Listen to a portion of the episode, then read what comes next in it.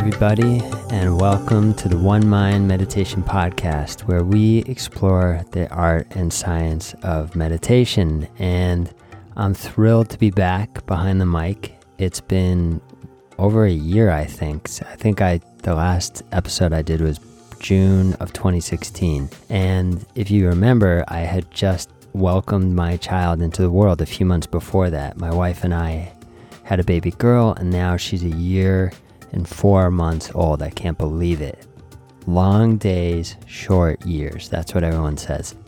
Yeah, she's great. She's thriving. I'm finally have enough space to get the podcast back online, and I'm really excited about that. So, today I want to talk about something that's near and dear to my heart morning routines. So important. So, let's dive in.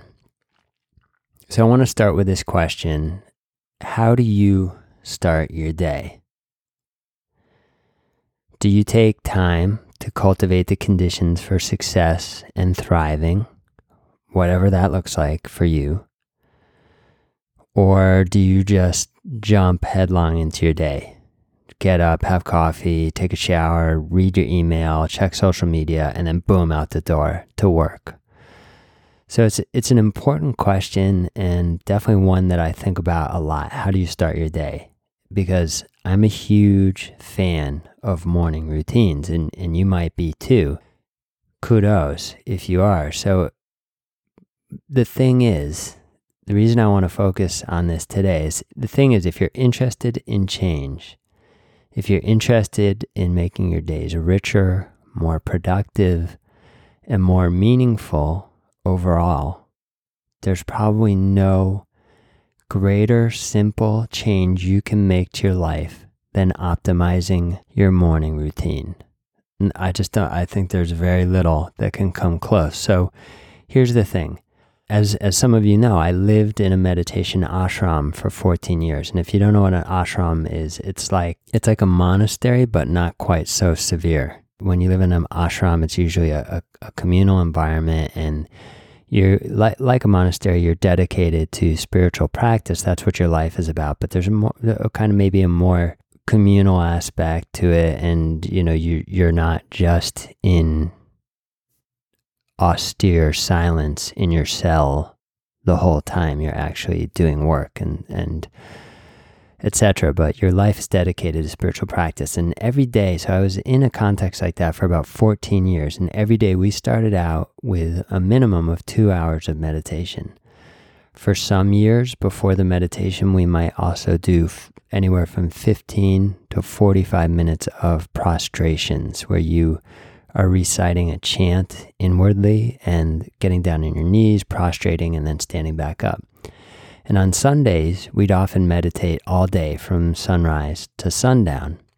And the reason I'm sharing this, the point is that the religious traditions of the world, they figured out this point about morning routines eons ago. And religious or not, spiritual or not, how you start your day has a huge impact on everything that comes after. So I, for me, I think about a good metaphor for me when I think about that is I think about an archer. So imagine it in your head. There's an archer. When she notches an arrow in her bow and she lifts it to the sky, everything matters. Every millimeter matters. Every breath matters. The slightest shift up or down, left or right, can dramatically alter the course and distance and trajectory of flight. How far she pulls it back and how smoothly she releases it. All these factors fundamentally determine the arc and trajectory of the arrow through space. Likewise, when you and I start our days, how we emerge into each day as we transition from slumber to activity makes a huge difference. This is why so many meditation teachers, it, it's, it's my conviction, this is why so many meditation teachers recommend that you start each day with practice. Aligning your mind and your being with meditation as the very first thing that you do in the day is going to have a huge effect on everything that comes after and because we were we, you and I we are both the archer and the arrow.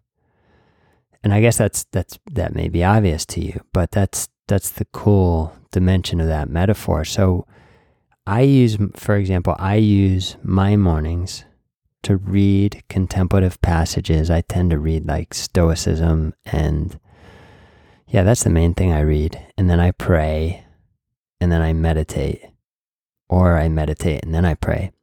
And the, the prayer is like m- mostly gratitude, but also some like setting my intentions for the day and asking for support. And just, it's a lot of gratitude too. And then I exercise. And if I have time, I journal.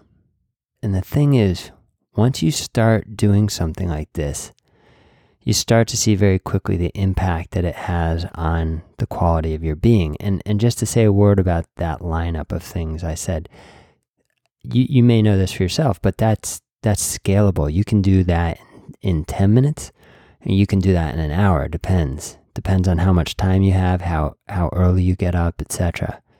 But once you start doing this, you, you start to see how quickly it affects you. And and so all right, so what kind of impact are we talking about? Here are just like off the top of my head, here are a few of them. You feel more focused in your day, you're more centered, you feel the dignity and the satisfaction of accomplishing something first thing in the morning, something that's aligned with your highest purpose. If you include meditation, you, you taste the silence that brings peace into your being. It's like drinking liquid peace when you meditate and you and you just tune into the silence of the early morning. That's so nourishing for your soul. And if if you're very still, that's going to enhance the quality of your attention throughout your entire day. I I know this like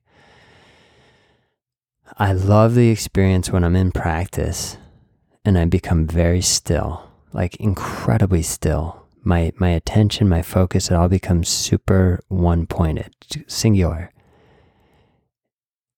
And then you, in a certain way, you just become that stillness, and everything you become aware of everything outside of you, almost revol- revolving around you. But but also it takes on it takes on almost like a different dimension, like a fourth dimension. I don't I mean that sounds weird, but I mean that that is my experience. Something happens where you you you just access this space of stillness and it's magic.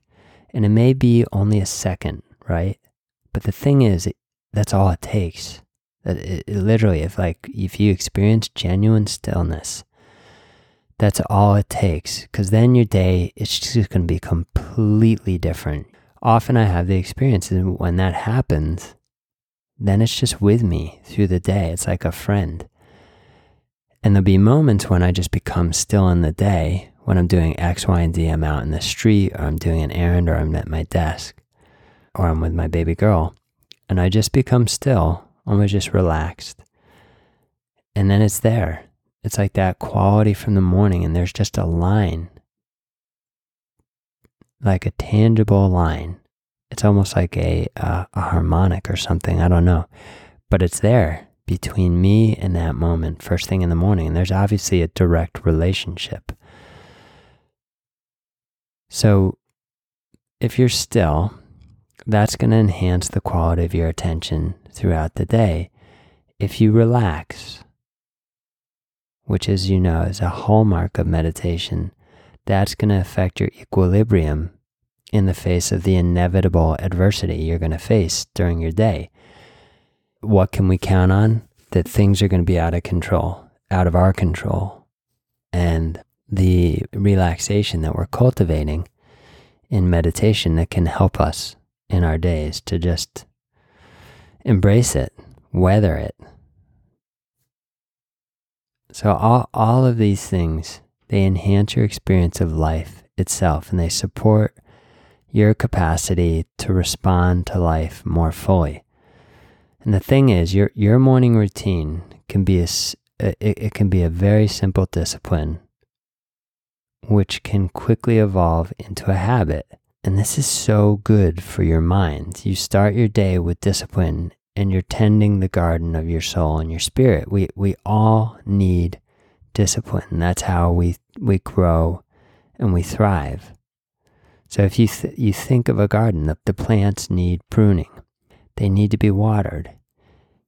You need to weed the soil. It's a constant effort, but it yields the most amazing fruit if we attend to it. But it takes that attending, it takes that that daily effort. And and again, it doesn't have to be a lot, but it's the consistency that makes all the difference. And so yeah, it's the same with your mind and spirit. We need we need to nurture and attend to it every single day so we continue to thrive and attend to the things that are most important.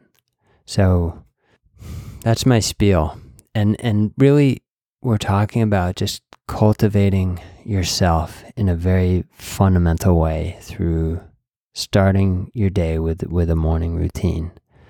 And meditation it is one of the very best ways to start your day and establish the kind of routine that's going to change your life for the better. So that's all I got, and I'm thrilled. I'm so happy to be back with you, and I look forward to the next episode. If you want to take this further, I in terms of habits, I, che- uh, I recommend you check out episode eight, which is all about creating keystone habits. That's a great episode. Or go if you just search on our website, use the word habits. There's a lot of there are quite a few articles there that talk about habits and morning routines. Those will be worthwhile for your follow up. And yeah, and and if you are new to meditation and you're looking for guidance, then I encourage you to sign up for. We have a on our website about meditation.com. We have a three part meditation for life seminar. You can check that out. We also have like a mini course, a five part mini course that's like 20 bucks. So yeah, if you enjoyed this, please leave us a rating and a review and have an awesome day. I'll catch you next time.